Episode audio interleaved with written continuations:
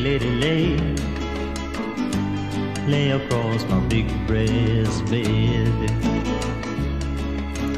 Olá, boa noite a todos, ou bom dia ou boa tarde entre Braga e Nova York. Hoje estou muito feliz, tenho aqui uma das minhas melhores amigas de sempre, Sofia Figueiredo. Já conheço a Sofia desde os 16 anos e hum, acho que faz todo o sentido na sequência de tudo o que temos falado aqui no podcast e de tudo o que está a acontecer no mundo atual, a Sofia estar aqui hoje e vocês já vão perceber porquê. Sofia, queres contar como é que nós nos conhecemos? Uh, ora bem, nós conhecermos através dos nossos pais. Uh, eu lembro-me que estava em casa, muito bem, e uh, o meu pai e a Alexandra, a mulher dele, disseram que tu vinhas lá a casa com a tua mãe e tu apareceste com o Fabião. Na altura apareceram os dois uh, e tu vinhas com umas calças de ganga leves, azul clarinhas, à boca de sino e uma camisola roxa e um colar de miçangas, que eu me lembro perfeitamente. Também, sei que peças são todas. Pronto, porque eu olhei para ti e pensei, ui, que gira. Houve uma altura que de facto se usou muitas miçangas. Eu era muito Não, miçangas. houve uma altura que eu era muito hippie. miçangas. Eu era muito hippie Eu- nessa eu idade. Fiz muitas miçangas. Fiz bastante. Eu lembro-me que no início tu eras mais amiga, ou seja, estavas mais com a minha irmã mais velha, que ela também estudava na Carlos Amarante, e eu, eu na altura estava a estudar no Porto, e depois, não sei muito bem porquê, nem como, eh, começamos a dar-nos muito bem, começamos a sair muito juntas, temos histórias do Arco da Velha mesmo. Completamente. Lembro-me que abríamos e fechávamos a pista do Insólito. Lembro-me da mítica semana que tivemos em Ofir e tu me ensinaste a estudar. E uma noite fomos tomar um café e chegamos a casa às sete da manhã. Portanto, eh, sim, é uma amizade muito completa, com altos e baixos, com tudo a que. Ah pá, não é? A amizade é um tipo de amor, não é? Com tudo a que tem direito, Claro. com altos e baixos. E é muito fixe. É lindo, adoro-te, Sofia. Ainda bem que estás aqui. Eh, Porquê que eu pedi à Sofia para vir, eh, para, para vir aqui? Ontem foram, fo- soubemos o resultado finalmente das eleições nos Estados Unidos. O bem venceu sobre o mal, mas quatro anos de regresso civilizacional já cá cantam, não é? E então, que me lembrei, a Sofia é investigadora do Lab 2 PT da UEM, tem doutoramento em arqueologia e é especializada em arte rupestre e pré-história. E tem também mestrado em gestão do património. Portanto, eu lembrei-me de dizer à Sofia que convidá-la e eh, um bocado desafiá-la a vir aqui hoje e tentar, eh, que há uns tempos já não sei porque nós falámos aqui do Clube dos Poetas Mortos. Eu acho que toda a gente se deve lembrar daquela cena em que o professor leva os alunos ao Hall of Fame da escola, da universidade, e eles ficam todos a olhar para aquelas fotografias a preto e branco e o professor Keating está lá atrás e diz vocês conseguem imaginar o que é que eles estão a dizer? O que é que eles estarão a dizer? Seize the day, boys. Carpe diem, make your lives extraordinary. E hum, eu queria que a Sofia hoje nos tentasse explicar essas pessoas da pré-história, o que é que nos diriam se elas estivessem a sussurrar ao nosso ouvido neste, neste momento da história? Ah, chamo eh, pessoas da pré-história, eh, eu até dizia homens das cavernas, mas no outro dia um, um amigo meu disse-me assim: epá, não digas homens das cavernas que as pessoas andam tão sensíveis que até podem levar a mal. Tá. E eu, ai é, então olha, até vou dizer os Flintstones que assim o pessoal fica logo preparado psicologicamente. Então olha, ó Sofia, se eles pudessem falar connosco, ah, se factos fascinantes, coisas fascinantes que tu sabes sobre eles que nós não sabemos, responde-nos a esta pergunta. Ok. Vocês vão ter que fazer mais perguntas, porque têm que ser mais precisas naquilo que querem saber da pré-história. É, é assim, o que é que me atraiu na pré-história? Eu nunca pensei ser arqueóloga, eu nunca pensei ser pré-historiadora, nunca. Quer dizer, eu estudei música, dança, depois estudei teatro, e depois fui parar à arqueologia e apaixonei completamente. Quer dizer, foi uma história de amor, eh, quase amor à primeira vista. E o que me fascinou na arqueologia, e quando entrei para a Universidade do Minho, foi precisamente a pré-história. Porque eh, acho incrível, acho fascinante eh, mesmo, não é? Nós, nós é muito importante para a nossa identidade não é? A nossa idade. É? Eu sou a Sofia, eu tenho 39 anos, isto diz alguma coisa sobre mim, não é? Se eu tenho 24, vai dizer outra coisa, se eu tenho 68. Uh, e pouquíssima gente, e é uma experiência que eu faço muitas vezes com os alunos quando, chega, quando dou aulas na universidade, sobretudo alunos que não são da área de História ou da Arqueologia, é perguntar há quanto tempo é que nós andamos aqui? E quase ninguém sabe. Ou seja, uma parte da nossa identidade tão importante, ninguém sabe nada dela. E há muitas coisas na nossa vida atual, não é? A nossa maneira de pensar, o desenho do nosso cérebro é de caçador-recoletor, não é de agricultor. E, portanto, muitos dos nossos comportamentos atuais, ou das nossas frustrações, ou até das nossas uh, depressões, têm que ver com a maneira como o nosso cérebro foi é, evoluindo ao longo dos tempos. E a pré-história, uh, só para vocês terem uma ideia, uh, como Sapiens Sapiens, se eu só pegar nos Sapiens Sapiens, nem vou pegar nos outros tipos de hominídeos que existiram, ou de género homo que existiram antes, representa 90% da nossa história. E eu acho que isto, para mim, quando eu entrei no curso de arqueologia e me falaram destas coisas, eu fiquei tipo, uou, wow, isto é incrível. Como é que eu não conheço 90% da minha história? O que é que nós andamos a fazer nesse período, não é? Isto ajudou-me a relativizar tudo, não é? Nós não somos assim tão importantes. Ou seja, os últimos 200 anos, não é? Em que nós trabalhamos como empregados, como operários, mesmo os últimos 10 mil anos, não é? em que nós começamos com a agricultura, com a pastorícia, são um piscar de olhos na nossa história. Nós somos a anomalia completamente da nossa história, não é? Isto é incrível. O que é que eles faziam? É, é, claro, essas perguntas, o que, é que, o que é que eles nos diriam? Eu não sei. O que é que eles faziam? Quem é que eles eram?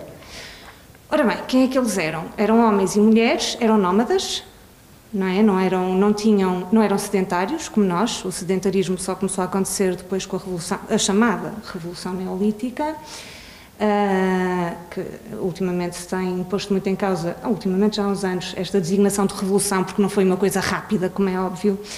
Uh, mas eram grupos nómadas, eram uh, grupos populacionais pequenos, entre 30, 40, 50 indivíduos, que que eram caçadores-coletores. Portanto, a noção que eles tinham de território não tem nada a ver com a noção que nós hoje em dia temos de território, não é? E de propriedade. Uh, supostamente eram muito mais animistas do que nós, uh, ou seja, as entidades que seriam veneradas não eram entidades uh, externas, não eram talvez seres celestiais, podiam ser árvores, podiam ser animais, e, enfim. é, o tempo de período é tão grande, tão grande, tão grande que a questão é, se eu perguntasse, se eu tivesse aquilo que eu mais queria no mundo, não é, uma máquina do tempo, e eu fosse, por exemplo, 25 mil anos atrás, e encontrasse uma pessoa e lhe perguntasse, ok, o que é que vocês fazem? A resposta ia ser completamente diferente do que se eu fosse 250 mil anos atrás. Ou seja, em 90% da história da humanidade, o que é que eles nos diriam? Tudo. Não é? Podiam nos dizer as coisas mais dispares que nós possamos imaginar, não é? Porque temos comunidades a viver desde a Ásia até a Europa, temos géneros de humanos diferentes, não é? Que é uma coisa também que me fez uh, blew my mind completamente, ou seja, neste momento os únicos sobreviventes somos nós, o Sapiens Sapiens. Mas o Sapiens Sapiens conviveu com outros géneros humanos. Isto é fascinante não é? Quer dizer, para mim é. eu também. Eu, eu, nasci na Suécia, não é? E uh, cresci muito com aquelas histórias dos elfos, das fadas, de seres, não é? Humanoides, que não seres humanos. Isso sempre me fascinou. E, uh, e pensar que houve momentos da nossa história em que existiam mais do que nós, não é? Os Neandertais. Nós convivemos com os Neandertais por menos 10 mil anos. Isto são às vezes é difícil nós, eh, e eu sinto essa dificuldade com as pessoas, de passar estas unidades temporais. Nós estamos 2020 depois de Jesus Cristo e achamos que Jesus Cristo foi há muitíssimo tempo. Não foi nada, foi ontem. Não é? Tipo, foi há um segundo atrás. E isto Pronto, isso é o que me fascina na pré-história. É todas as portas que abre, é todas as possibilidades que abre. É, nós tomamos como certas determinadas organizações humanas, determinados pensamentos, o que é que é ser mulher, o que é que é ser homem, o que é que é violência no ser humano, porque é que nós pensamos da maneira que pensamos, porque é que comemos da maneira que comemos. A maioria destas respostas estão na pré-história. Tu falaste há pouco de território. Sim. Certo? Uh, em, em, que medida é que isso se foi alterando? Uh, ias falar há bocadinho. O que é que, em que é que a vida, que tipo de estilo de vida que eles tinham uh, determinava a noção de território? Eles tinham territórios muito amplos, não é? Eles podiam, eles movimentavam-se consoante as, uh, as estações do ano. Eles podiam uh, ter territórios imensos, com muitos quilómetros quadrados, não é? E podiam na primavera estar num determinado sítio, no verão noutro, no outono noutro e no inverno noutro. Por exemplo, isto, isto é o meu país, não existia. Isso não existia. Conceito de fronteiras, conceitos de países, conceitos de território, não é? Do território, este território é meu. Isso só começa a existir a partir do Neolítico, não é? Em que começamos a ter a agricultura e a pastorícia. Ou seja, se eu vou eh, se eu tenho uh, determinado, se eu planto trigo neste território, então este território é meu, não é? E é engraçado também, e o neolítico é pré-história, não é? Nada, quase nada da atualidade uh, foi inventado na atualidade, é quase tudo a pré-história. Não é? Portanto, esta noção, de, esta noção de marcar o território. Isso acontece na pré-história recente, aquilo que nós chamamos de pré-história recente, a partir do Neolítico. Começam a aparecer as primeiras arquiteturas, grandes arquiteturas, algumas, não é? Uh, sei lá, o, o, os megalíticos, não é? Stonehenge, aquelas coisas. Mas mesmo assim, Stonehenge é 2500 a.C., não é? é? É muito recente. E é engraçado, por exemplo, ver o investimento que os humanos fazem na arquitetura. As primeiras arquiteturas humanas são funerárias, são para a morte, não são para a vida. E isto a mim também me fascina. O investimento colossal que o ser humano faz e que não é ditado por necessidades económicas ou demográficas. Porque as pessoas têm muita tendência de explicar não é, a evolução do ser humano com necessidades económicas ou demográficas. E depois relegam para um segundo plano as necessidades rituais ou quase de fé. Não é? E a espiritualidade humana, de facto, ditou, por exemplo, não é, o nascimento da arquitetura. Isto é fascinante. E estas arquiteturas para a morte. Vocês estão muito calados. Não, no outro dia. Sofia, um, essa, essa questão é muito interessante uh, e pensando aqui um bocadinho sobre as questões da arte, o Oscar Wilde dizia que toda a arte é inútil, no sentido que ela não é. Uh, não dá resposta a nenhuma necessidade perene, se quisermos, ou nenhuma necessidade material, dá resposta a outro tipo de necessidades. E agora tocaste num ponto interessante os primeiros uh, seres humanos ou os primeiros habitantes do planeta que nós podemos dizer que se aproximariam daquilo que nós designaríamos como seres humanos, uh, os, os, tipos que viveram antes da escrita, porque é isso que define, o que diferencia a história de pré-história, não é? Para quem nos ouve lá em casa, ainda eh, estes dias estava a dar uma aula na Universidade do Minho e um, um, estudante, eu estava a dar a ficar muito baralhada, estava-me a falar do, de um castro Uh, não sei o quê, estava sempre a dizer pré-história, pré-história, pré-história. Da altura disse: olha, vamos lá esclarecer. A cultura castreja, que é pré-romana, é uma cultura que se insere na dimensão da história, porque a história é definida pela existência descrita, ok? E então ele, portanto, não diga que os castros são pré-históricos, não baralha aqui o sistema todo, uh, e não é isso que se pretende. E diríamos que uh, a história começa naquilo que dentro daquilo que nós sabemos uh, uh, com a existência da escrita naquilo que, que é a antiga Mesopotâmia entre o Tigre e o Eufrates naquilo que nós designamos hoje como o Iraque. Digamos que poderia ser assim havendo aqui um desconhecimento ainda sobre qual era o estado evolutivo das civilizações do, do Oriente Médio como se como se costuma dizer porque há aqui coisas sempre que nos uh, que nos, que nos escapam e o que eu te queria perguntar, ou que gostava que refletisse um bocadinho, era precisamente sobre essa questão que tu levantaste. Na pré-história, as grandes obras, ou seja, aquilo que nos restou enquanto vestígios, que nós poderemos chamar de arquitetura ou não, pois também poderíamos questionar aqui o conceito de arquitetura, Portanto, enquanto vestígio edificado, se quiséssemos, vestígio monumental, tem a ver com questões que não são materiais, que não são da utilidade, que são questões da inutilidade, da espiritualidade ou da, da eh, da utilidade não imediata. se pensarmos um bocadinho na parte das, das gravuras, das mensagens que foram inscritas na, na pedra, há um conjunto de teóricos que define que realmente nós, nesse caso concreto, não estamos a falar de arte, porque entendem que essas inscrições, essas gravuras, Uh, têm fundamentalmente uma função de comunicação, ou seja, de eu transmitir ao outro, ou de inscrição, de que espécies é que existiam ali, quais eram os hábitos, etc. Ah, e que se fosse hum, para as considerarmos como obra de arte, tínhamos que lhe somar a tal ah, dimensão desfasada da sua função. O que é que tu pensas sobre isso?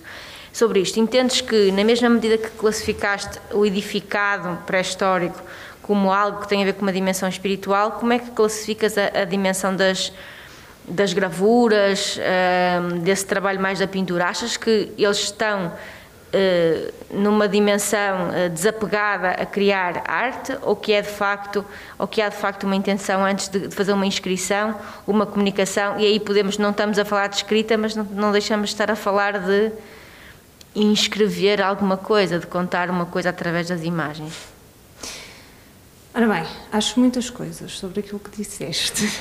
Uh, primeiro, Está certo o que, o que disseste, não é? nós dividimos a pré-história da história. A história acontece a partir do momento em que temos escrita, a partir do momento em que temos fontes uh, escritas. A, a história que as fontes tem... chegaram até nós, não é? Exato. A, a, história tem aqui dois conceitos ligados à história. Nós temos a história da humanidade, que inclui a pré-história e a história, e depois temos a história enquanto disciplina científica, que é aquela uhum. que se dedica aos períodos cronológicos a partir do momento em que surge a escrita. Entre as duas temos a proto-história. Os castros, por exemplo, são proto-históricos. Nem pré-históricos nem históricos, Exatamente. são proto-históricos. Ou seja, são de sociedades que estão a conviver e são contemporâneas de outras que têm a escrita. Exatamente. Mas elas próprias não a têm. Pronto, isto por um lado. Uh, por outro, uh, aquilo que disseste, não é? Da inutilidade. Ora bem, isso é uma projeção nossa não é? Porque é que uh, a economia é útil e a espiritualidade não é? Eu não vejo que uma seja mais útil que a outra. Ou seja, uh, nós, não é? Nós, hoje em dia, e já na pré-história, com certeza, nós movemos-nos num sistema de crenças, não é? Eu acredito em determinadas coisas. E, e esse sistema de crenças não é inútil, é extremamente útil. É? E estas construções humanas, que não são materiais, fazem parte intrínseca daquilo que é ser humano e têm utilidade, não é? Pode-me dar força para sobreviver a uma data de situações as coisas nas quais eu me acredito, não é? E o ser humano, uh, por exemplo, a arte rupestre, e falaste na arte rupestre, eu, eu estudo arte rupestre, a minha tese de doutoramento foi sobre. Hum, um tipo de arte que nós chamamos arte esquemática, porque ela reduz tudo a esquemas, é muito parecida com a arte abstrata. Há muitos pintores eh, do século XX que foram beber a, a essas chamadas artes primitivas, não é? Como o Miró, por exemplo. Uh, mas, ultimamente, depois o meu pós-doutoramento já foi sobre a arte paleolítica, que já é outro campeonato. E, por exemplo, na arte, é, é uma questão que eu, que eu faço muitas vezes. Aquilo, aquilo que é bom em estudarmos arqueologia, estudarmos pré-história, é que nós temos que perceber que nós nunca vamos ter as respostas. Nós vamos por aproximação, não é? Mas nós nunca vamos saber realmente. E isso é fascinante e nós temos que aprender a conviver com isto, não é? Com o facto de, na nossa profissão, nunca vamos ter uma resposta clara, não vamos ter o preto no branco. E, portanto, eu acho que só é bom arqueólogo e é bom investigador quem conseguir conviver pacificamente com este facto. Na arte paleolítica, por exemplo, que é uma arte fascinante, a arte paleolítica tem uma data de coisas fascinantes. Por exemplo, eh, desde logo, quando a arte paleolítica começa, começa logo de uma forma extraordinária, não é? Nós podemos achar que, ah, eles primeiro faziam os sarrabiscos. Não, não, eles não era primeiro faziam os sarrabiscos. Quando a arte paleolítica começou, começou logo de uma forma extraordinária. E nós olhamos para a arte paleolítica ou para a arte pré-histórica, não é? Se quisermos aumentar eh, a arte que pomos nessa gaveta, e olhamos para a arte hoje em dia, não há muitas diferenças. Portanto, eles quando começaram, começaram logo cá em cima. Nós olhamos para a tecnologia e já há muitas diferenças. Ou seja, porque é que num apartado a coisa começou logo super desenvolvida e não mudou assim tanto ao longo dos tempos. E noutros, não é, que é a tecnologia, nós pegamos numa faca uh, feita em pedra do Paleolítico e pegamos numa faca. Hoje em dia vemos perfeitamente as diferenças. Eu posso pegar numa peça pré-histórica, mostrar-vos e dizer que é de um autor contemporâneo e vocês acreditam-se, não é? Uh, nós olhamos, por exemplo, para figurações femininas de Miró e olhamos para as Vênus paleolíticas Não há grande diferença. Nós olhamos para o Guernica de Picasso e olhamos para pinturas feitas em Lascaux e vemos semelhanças. Uh, não é? Há muito aquela ideia de que ai, a abstração não é? foi o Kandinsky, foi no início do século XX, não foi nada. Foi na pré-história. A banda desenhada foi na pré-história. A simulação de movimento, a tridimensionalidade das figuras. Isto é tudo do Paleolítico. E é fascinante quando nós estudamos o Paleolítico e, por exemplo, quando vemos as grutas, que eles iam pintar e gravar em sítios quase inacessíveis, em que eles corriam o risco de vida para chegarem ali e fazerem aqueles motivos. E nós pensamos, porquê? Porquê que alguém, não é? Isto era inútil? Não podia ser inútil. Isto tinha que ter alguma utilidade muito forte. Não é? A arte a arte não, não, para mim, não é? Não cai dentro dessa inutilidade, muito pelo contrário. Eles, ele, o Oscar Wilde, quando fala de inutilidade, fala do sentido mais puro possível, ou seja, isto é uma mesa, é um objeto de design, serve, tem uma função uhum. concreta, palpável. Quando ele diz que ela é inútil, ele está na, na realidade a valorizá-la está na realidade a dizer que ela é importante sem necessitar de ter uma uh, função atribuída. Ele não está a dizer que é inútil e a desvalorizar. Não, o Oscar Wilde nunca faria isso. O que ele está a dizer é que ela pode ser inútil no sentido de, uh, naquilo que é a gestão das nossas. Se pensarmos na pirâmide de Maslow, ok? Uhum. Se pensarmos na pirâmide de Maslow, a arte não está nas nossas. Não está na base. Não está na base, cima, ok? Sim. Hoje em dia, eu acho que a pirâmide de Maslow tem que ser revista, porque, por exemplo, a tecnologia e o nosso acesso à tecnologia faz, é quase como comermos, uhum. não é? Portanto, faz, faz parte da base. Portanto, é isso que ele está a dizer. Ele está a dizer que ela é inútil no sentido mais poético e belo da coisa, ou seja, dizer que ela nem sequer precisa, ela atinge ela alcança junto do ser, o ser humano com o contacto cotidiano com a obra de arte, atinge níveis de satisfação tão altos que não têm a ver com necessidades primárias. É disso que ele fala, uhum. não fala de uma, utilidade, de uma inutilidade negativa. E a minha questão é mesmo essa. Uh, uh, estas gravuras, elas têm uma utilidade no sentido de são para comunicar, são para transmitir ou têm esta coisa de serem inúteis, ou seja, serem só uma expressão interior? É essa, é essa sempre a questão que me okay. assaltou. Ok. Uh, eu, eu, acho que tem tudo isso e mais. Ou seja, e é, é esta, uh, é sobretudo esta dimensão do tempo que uma pessoa tem que passar, não é? E tem que primeiro perceber para conseguir passar quando falamos de pré-história. Nós, quando falamos de arte pré-histórica, nós estamos a falar de 30 mil, 40 mil anos de arte não é? Com certeza, quem, os, os autores da Gruta de Nio, por exemplo, podiam estar a pintar a Gruta de Nio e o Salão Noir com uma coisa em mente completamente diferente de uh, eh, 10 mil ou 20 mil anos antes dos autores que fizeram Chauvet, por exemplo, ou que fizeram Foscoa, não é?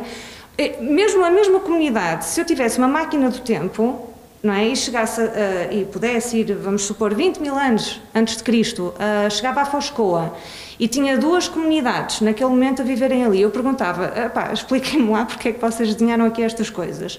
E eu podia ter respostas do género, podia ter um pai a dizer assim, opá, olha, esse desenho aí, eu estava a gravar aquilo porque tem a ver com a minha comunidade e com a minha identidade e com a identidade das pessoas que, com quem eu estou, mas enquanto isso o meu filho teve a fazer aqueles sarrabiscos ali. Pronto, e são duas, não é, duas formas de expressão que respondem a, a vontades muito diferentes, não é?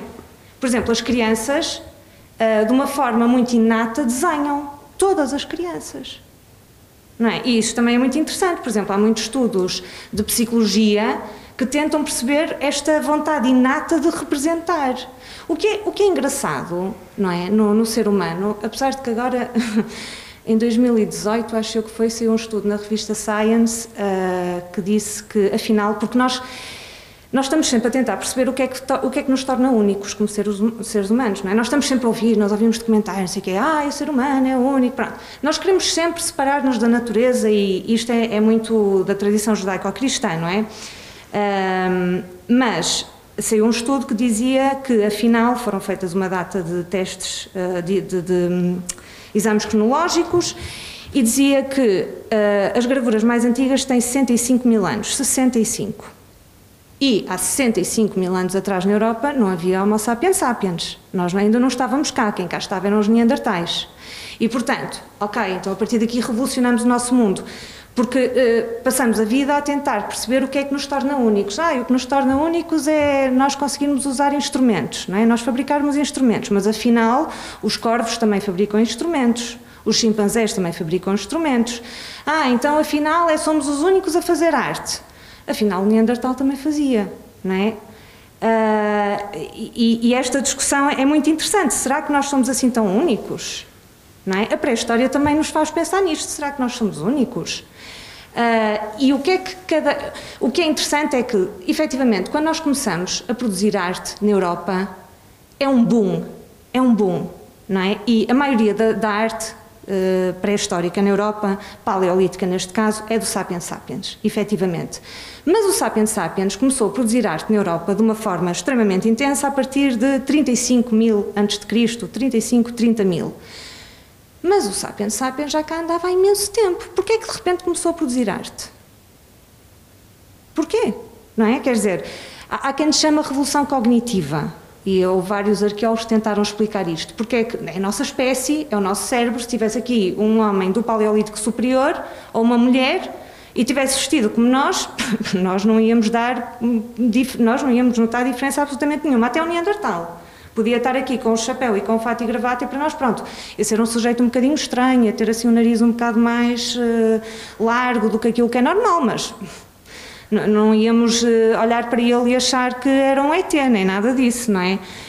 E estes autores que falam de uma revolução cognitiva, o que é que eles dizem? Dizem que o nosso cérebro até ali funcionava um bocado como um, um canivete suíço, não é? Em que nós temos, ok, a parte do cérebro que é para trabalhar instrumentos, por exemplo, a parte do cérebro que é para a linguagem, a parte do cérebro que é para, enfim, para todas as funções e mais algumas. E a revolução foi quando, não é? Isto é como uma capela com várias salas, cada sala está especializada em determinado tema e de repente o cérebro humano começou a abrir portas entre as capelas, ligações, não é? E a partir daqui, bum, surge a arte. Drogas? há quem defenda isso também. Nos anos, e, e, sim, há quem defenda isso. A última grande teoria uh, para explicar a arte paleolítica, um, que teve muito, na altura, muito sucesso, foi nos anos 90, pelo Jean Claude e por um investigador da, da África do Sul, em que eles foram buscar referentes etnográficos, portanto basearam-se em as chamadas uh, comunidades primitivas atuais, como os busquimans, e perceberam que muitas das pinturas que eles faziam, eles faziam em estado de transe. E, portanto, tentaram passar isso para o Paleolítico. Estas analogias são sempre muito perigosas, não é? Claro. Sim, Sofia, deixa-me só assim eh, eh, fazer, eh, para se calhar as pessoas que estão em casa tentarem visualizar um bocadinho melhor do que é que nós estamos a falar.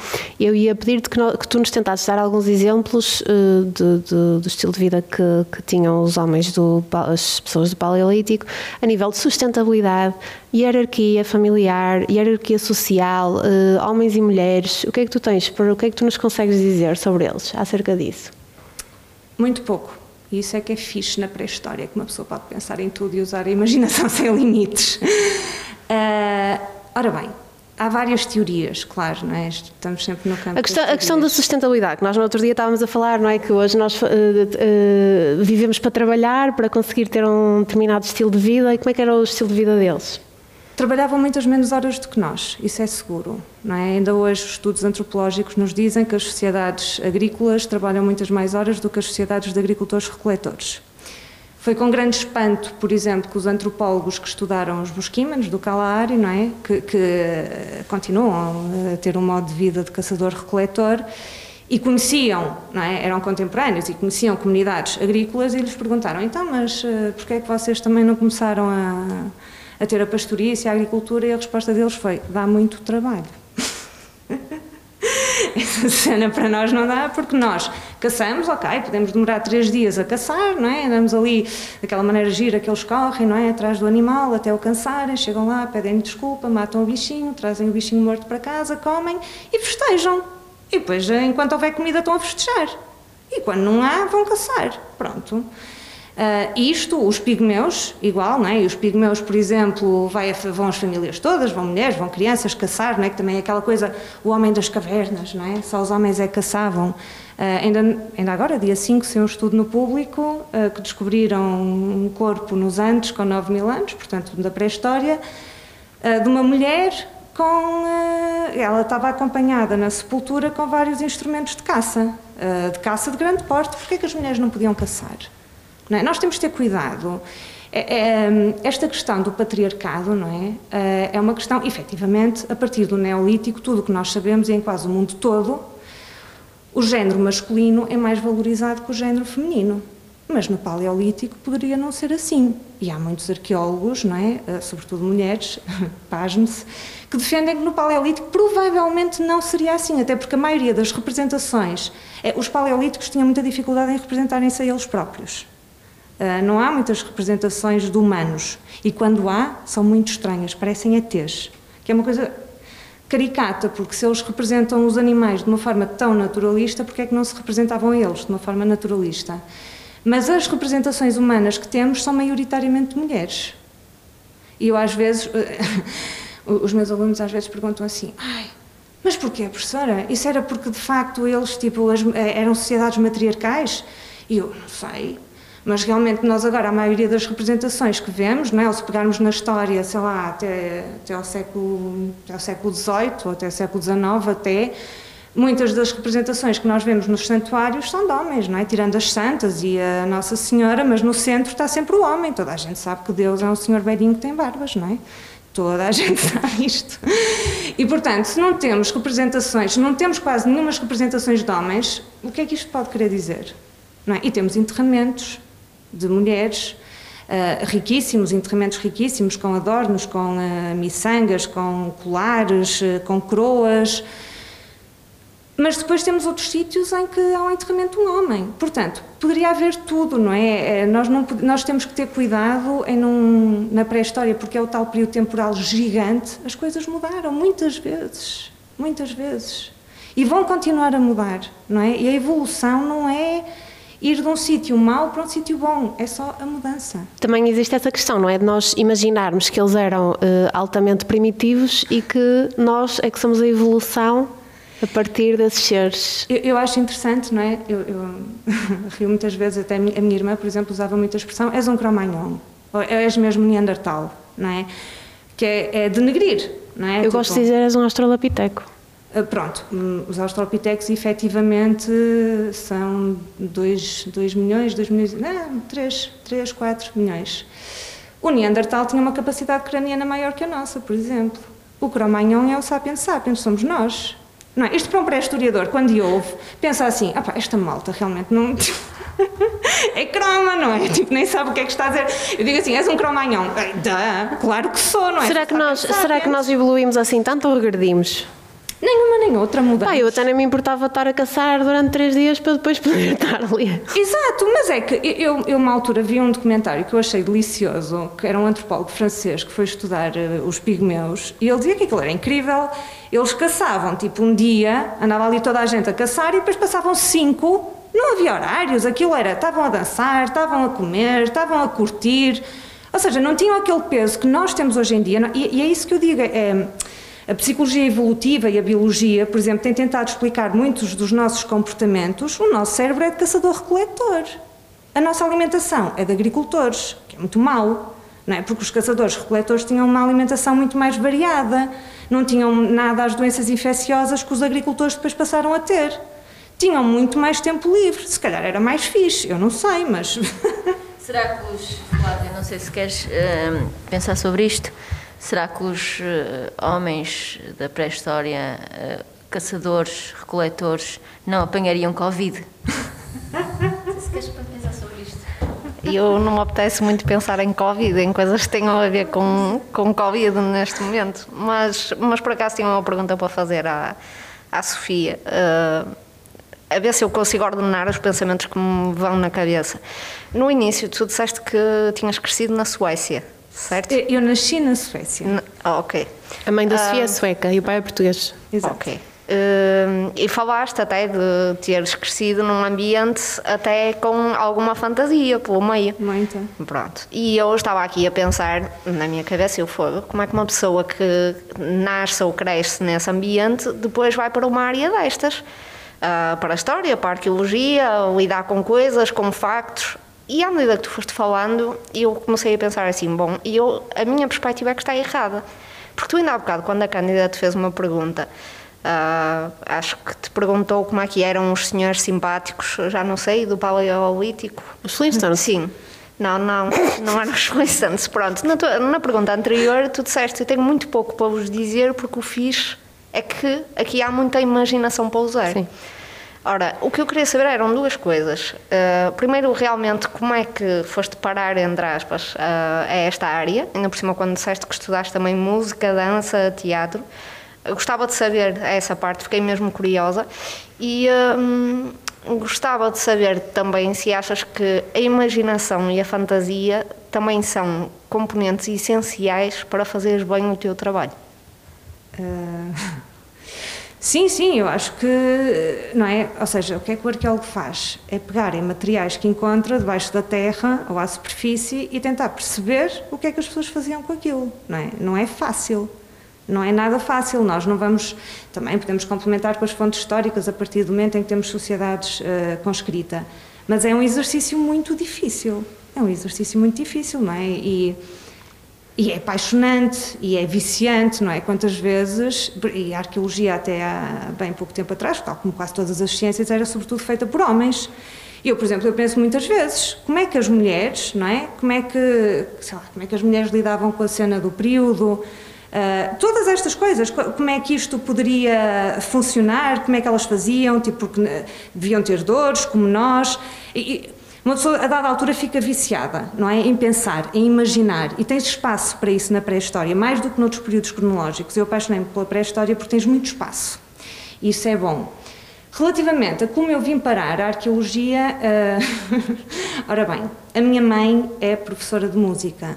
Pronto, uh, ela era professora na Carlos de Gulbenkian, cá em Braga. E o meu pai uh, era professor de estatística. Portanto, temos a matemática e a arte, não é? Não é estranho que se tenham divorciado quando eu tinha 8 anos. Mais estranho é como é que eles algum dia se casaram, mas pronto. É assim, talvez esta seja uma boa altura para dizer que eu sou de letras e o meu marido é de matemática. Pronto. Eu, eu também, eu sou arqueóloga e o meu companheiro é engenheiro. O amor é portanto, é possível. Haja esperança. Em todos os contextos. Exato, exato. Supostamente não é? somos os maiores inimigos, mas damos-nos muito bem. E, eh, mas eles de facto têm mindsets completamente diferentes. E, eh, e eu, pronto, quando era pequena, não é? Eu cresci, eu, eu só me apercebi disto mais tarde, mas eu cresci numa, numa estrutura familiar muito diferente e com uma educação muito diferente das pessoas em Braga. Eu, quando conheci a Sofia a Ellen e a Sara, com a idade, pronto, com 16 anos talvez, eu lembro-me na altura de, sentir uma claustrofobia em Braga de, e quando vos conheci, para mim, andar convosco era um balão de oxigênio. Vocês eram completamente diferentes das pessoas com quem eu me dava.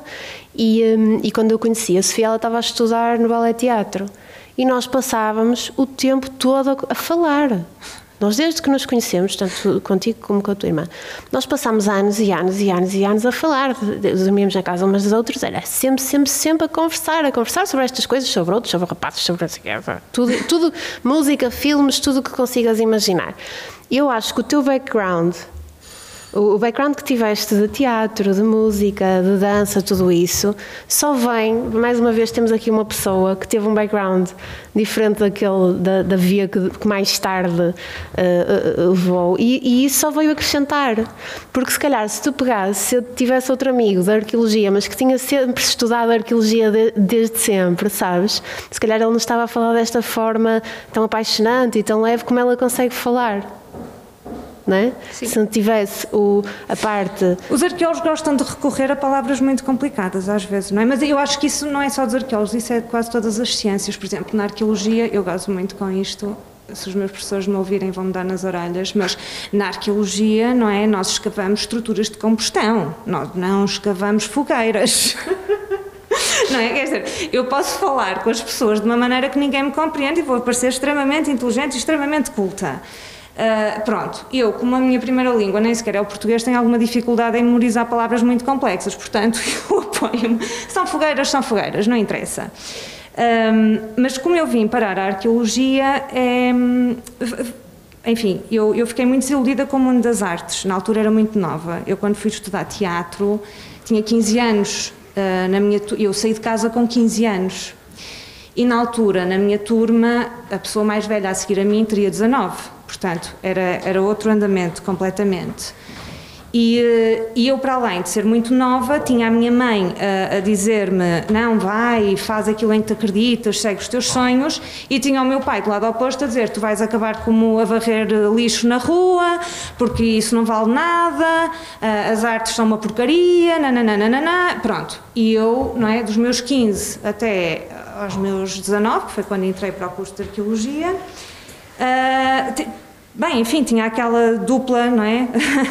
aquela duplicidade uh, na minha família, pronto, que me causava muito transtorno. E quando eu acabei o curso de teatro, uh, comecei a trabalhar, mas não gostei. Primeiro, acho que me enganei redondamente, e ainda bem, aos 15 anos é normal enganar-nos, não é?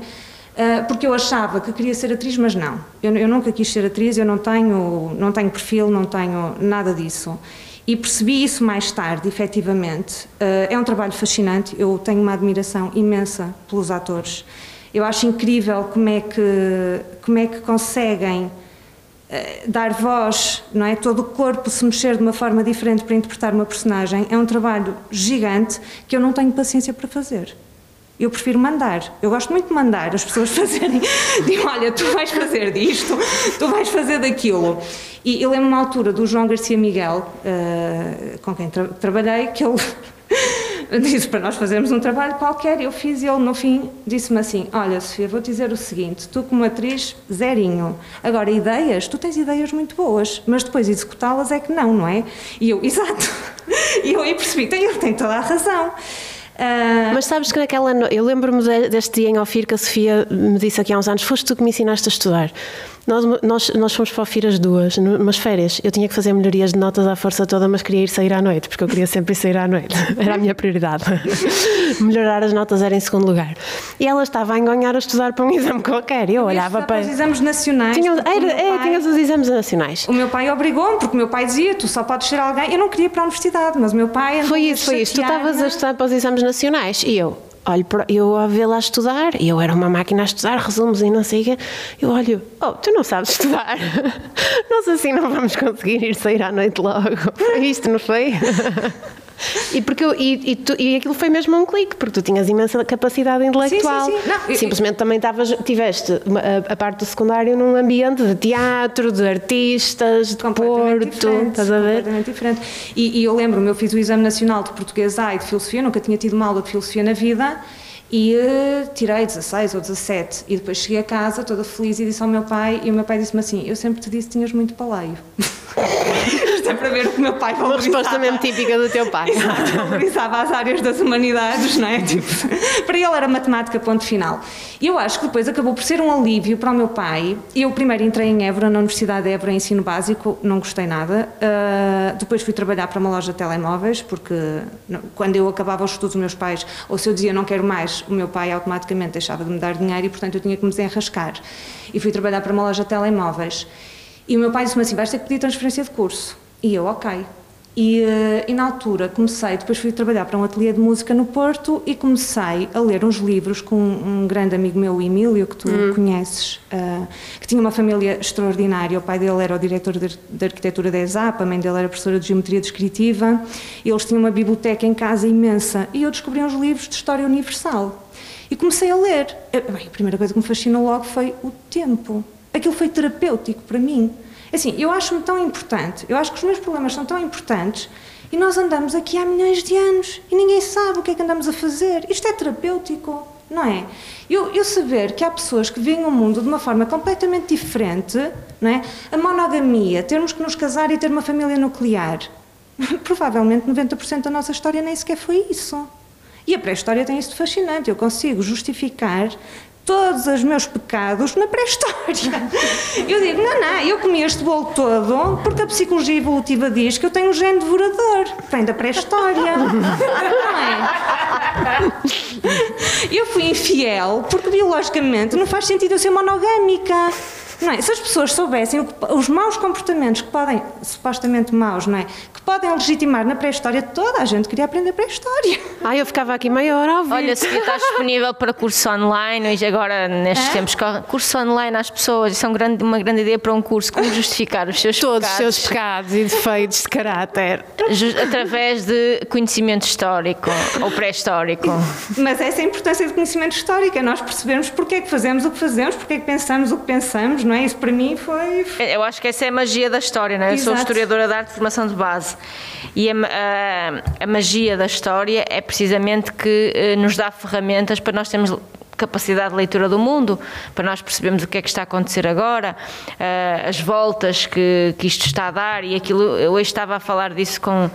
eh, com a Cândida, eh, que era no fundo, eh, e ontem, ontem tive um- um, Estive com um, amigo de infância um, com a namorada dele e estávamos a falar disso. Quer dizer, no- o mundo desde, desde 2001, desde o ataque das Torres Gêmeas, começou a entrar numa espécie de declínio, não é? De declínio avassalador, tivemos uma crise financeira, tivemos, mas depois também tivemos algumas revoluções, tivemos a Primavera Árabe, etc. Tivemos uma- muitas coisas que aconteceram.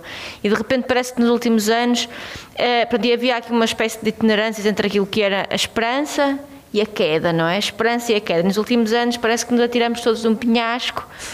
E, e, portanto, eu acho que aquilo que aconteceu ontem nos Estados Unidos, e por isso é que nos influenciou tanto, e por isso é que parou o mundo, e ainda bem que o mu- mundo para para ver uma eleição e não apenas para ver um jogo de futebol, é que há uma reposição, foi pela mágica da decência, não é? Portanto, há aqui uma perspectiva de que nós podemos, de que isto pode dar um sinal eh, de que os extremos não interessam. E eu acho que essa é a magia, acho que essa é a magia da história, é que nos abre muito a cabeça. E portanto, eu nunca percebi, não sei se partilhas isso também das aulas, como é que as, eh, as pessoas, os estudantes, as crianças dizem que não gostam de história. Eu nunca percebi. Tu achas que há porque, no fundo, a partir do momento que, quando eu comecei a estudar história com o meu afilhado mais novo, e ele começou a perceber um conjunto, começou a perceber um conjunto de coisas que via na televisão, que ouvia, e começou-se a interessar. E, e- e foi para ah, humanidades? Não, economia, e agora é diferente. Uma das razões que ele foi para a economia foi para ter história, porque gosta de história. Mas ia assim com muito sentimento de culpa, no sentido de não é suposto que hum, queremos estudar história, não é? E, portanto, eu, eu queria te perguntar isso. Tu achas que há o que é que está no nosso modelo de ensino que faz com que eh, a história pareça uma coisa tão chata e tão pouco interessante quando na realidade não é? O que é, que- o que, é que está no modelo de ensino de base e mesmo no, no superior? Olha, comentário só. Só para dar assim um, um aceno de esperança, e juro, isto parece de propósito. Hoje a minha filha está em testes nesta altura e ela está no quinto ano. E eh, hoje tinha que estudar inglês e estava um bocado chateada porque tinha que estudar gramática e eh, estava profundamente entediada. E eh, estava a dizer: Eu não gosto, eu não gosto de decorar coisas. E eu e o pai estávamos a falar com ela e a dizer-lhe, ó Morgana, tens que, pronto, tens que perceber que há coisas que vais gostar mais, há coisas que vais gostar menos, há coisas que são mesmo de decorar, não é de entender, vais ter mesmo que ir decorar para espetá-las no teste, a verdade é esta. Vais espetá-las no teste no dia a seguir, já não te vais lembrar delas. Mas tens que o fazer. Isto é triste porque inglês não deveria nunca na vida ser espetar no teste, nada, nada, na E- escola, mas eu fui professora de inglês, sou muito sensível a este tema. E ela sabe que essa é a nossa perspectiva, mas a verdade é que é, para ela tirar uma boa nota é o que tem que fazer neste momento a grande parte das disciplinas.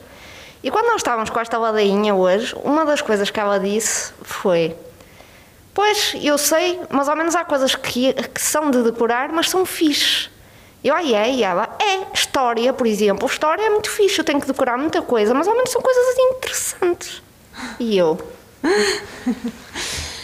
Pois, olha, eu, eu acho muitas coisas relativamente a isso. eh, aquilo que estava a dizer há bocado, não é? De muitas vezes nós recorrermos a, a palavras e a formas de linguagem altamente complexas que deixam que as pessoas eh, não estejam tão interessadas, não é? Eu posso estar aqui a dizer, epá, encontramos uma estrutura de combustão e associados estava uma data de núcleos, leva-lo lá. Eh, Ninguém vai perceber isto, não é? Ninguém vai perceber isto. A outra coisa é o tal decorar em vez de perceber os processos. Outra coisa que eu acho que acontece muito, eh, por exemplo, relativamente ao ensino eh, não universitário, é eu acho que o ensino devia ser muito mais valorizado que o que é. E nós vemos as notas eh, com que os alunos entram na universidade para, para, eh, para cursos de ensino e são miseráveis, não é? E eu dou aulas, ou dei aulas, eh, por exemplo, a licenciaturas de, de ensino básico, Epá, eu pergunto-me o que é que aquelas criaturas vão ensinar, porque elas, não é? Eu corrigi os testes, nem sabem escrever. E, e elas vão ensinar, não é? As próximas gerações. Isto por um lado. No ensino universitário, aquilo que eu noto é que, eh, claro, no ensino universitário, o ensino universitário estagnou muito e deixou de, por causa de- das crises todas, não é? Da falta de financiamento, eh, deixou de haver eh, novas gerações a entrarem, por exemplo, para os quadros, não é? Para a carreira de docência. E então, as pessoas que neste momento são docentes são pessoas que não conseguem muito bem conectar-se com as novas gerações. Por exemplo, eu há tempo, eu, eu- este ano eu dou aulas ao curso de artes visuais em Guimarães, que são sempre eh, turmas muito interessantes, não é? Às vezes mais interessantes do que até os cursos de arqueologia, os miúdos são muito. Pronto, deve ser a tal eh, questão artística, não é? E este ano apanhei-se uma turma que eram muito caladinhos e tal, e eu pensei, epá, como é que eu consigo aqui, não é? Puxar, puxar um bocadinho por eles, acordar-lhes o interesse.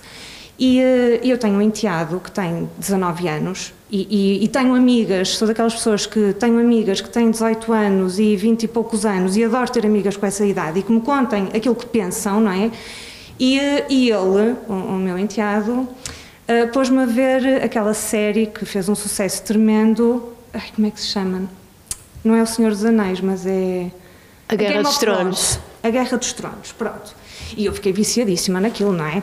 E não podia falar com ninguém. E ele, eu e ele combinávamos, e ao fim de semana e víamos três episódios seguidos e não sei o quê. Pronto. E eu achei muito interessante o Game of Thrones porque, por um lado, aquilo que matava os eh, White Walkers era sílex, ou era pedra do dragão, que não é sílex, é obsidiana. E eram instrumentos pré-históricos, não é? Aquilo é pedra talhada. E eu pensei, olha que interessante. Ou seja, aquilo que os pré-históricos fizeram é aquilo que mata, não é? A atual ameaça naquele mundo. Por outro lado, ah, o que os Nightwalkers queriam matar, não é? E o chefe era o Brian, não é? Que era o, o corvo de três olhos. Porquê? Porque ele era a memória, ele era a história. Não é? Isto é muito interessante. E eu pensei, claro, se calhar os professores mais velhos, não é, ouvem falar do Game of Thrones e pensam, opá, isto agora é uma coisa da moda, não é? Eu não sei se alguns viram, mas ou seja, eu quando perguntei àquela turma quem é que viu o Game of Thrones, eles todos, ah, Game of Thrones, e eu, ok, então vamos por aí, vamos por aí, não é? Vamos tentar arranjar links por aí.